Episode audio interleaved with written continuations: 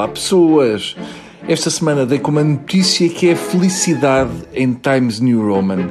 Uma investigação feita por dois cientistas espanhóis da Universidade de Granada concluiu que o nariz pode não crescer quando mentimos, mas muda de temperatura, ficando mais quente quando não dizemos a verdade. Quem mente tem nariz quente, nariz frio é sinal de verdade. Isto é uma notícia muito boa e faz do João Garcia a pessoa mais confiável do mundo. Se o nariz aquece quando mentimos, temos aqui uma excelente notícia para enfrentar o inverno. Em vez de ligar a lareira quando está um grande briola, é chamar o Júlio Isidro para ir lá à casa mentir. O Júlio Isidro a contar histórias exageradas de pesca, dá para aquecer a lisnave. Mas vamos aos temas que estão a dar que falar e que na realidade é só um.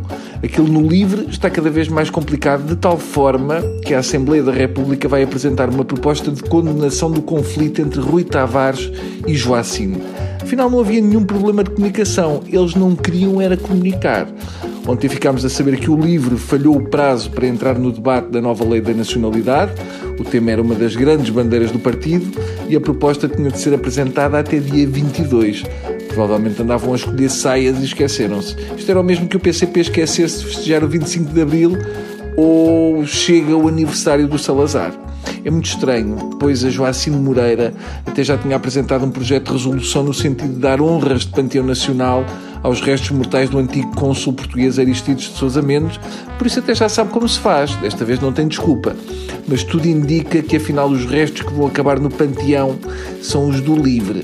As coisas têm escalado e tem sido lavada muita roupa suja em público, ao ponto de Joacim dizer que no dia das eleições o que eles festejaram no livro foi terem ganho a maçaroca da subvenção, só lhe faltou acrescentar essa cambada de gatunos dos partidos. E acho que falta pouco para o Rui Tavares vir dizer: Mas é para a tua terra. Dá para imaginar o que seria do LIVRE se tem eleito dois deputados. Tinha que vir o Ventura com a PSP separá-los.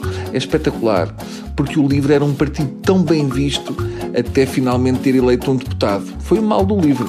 Nada como um partido que não elege deputados.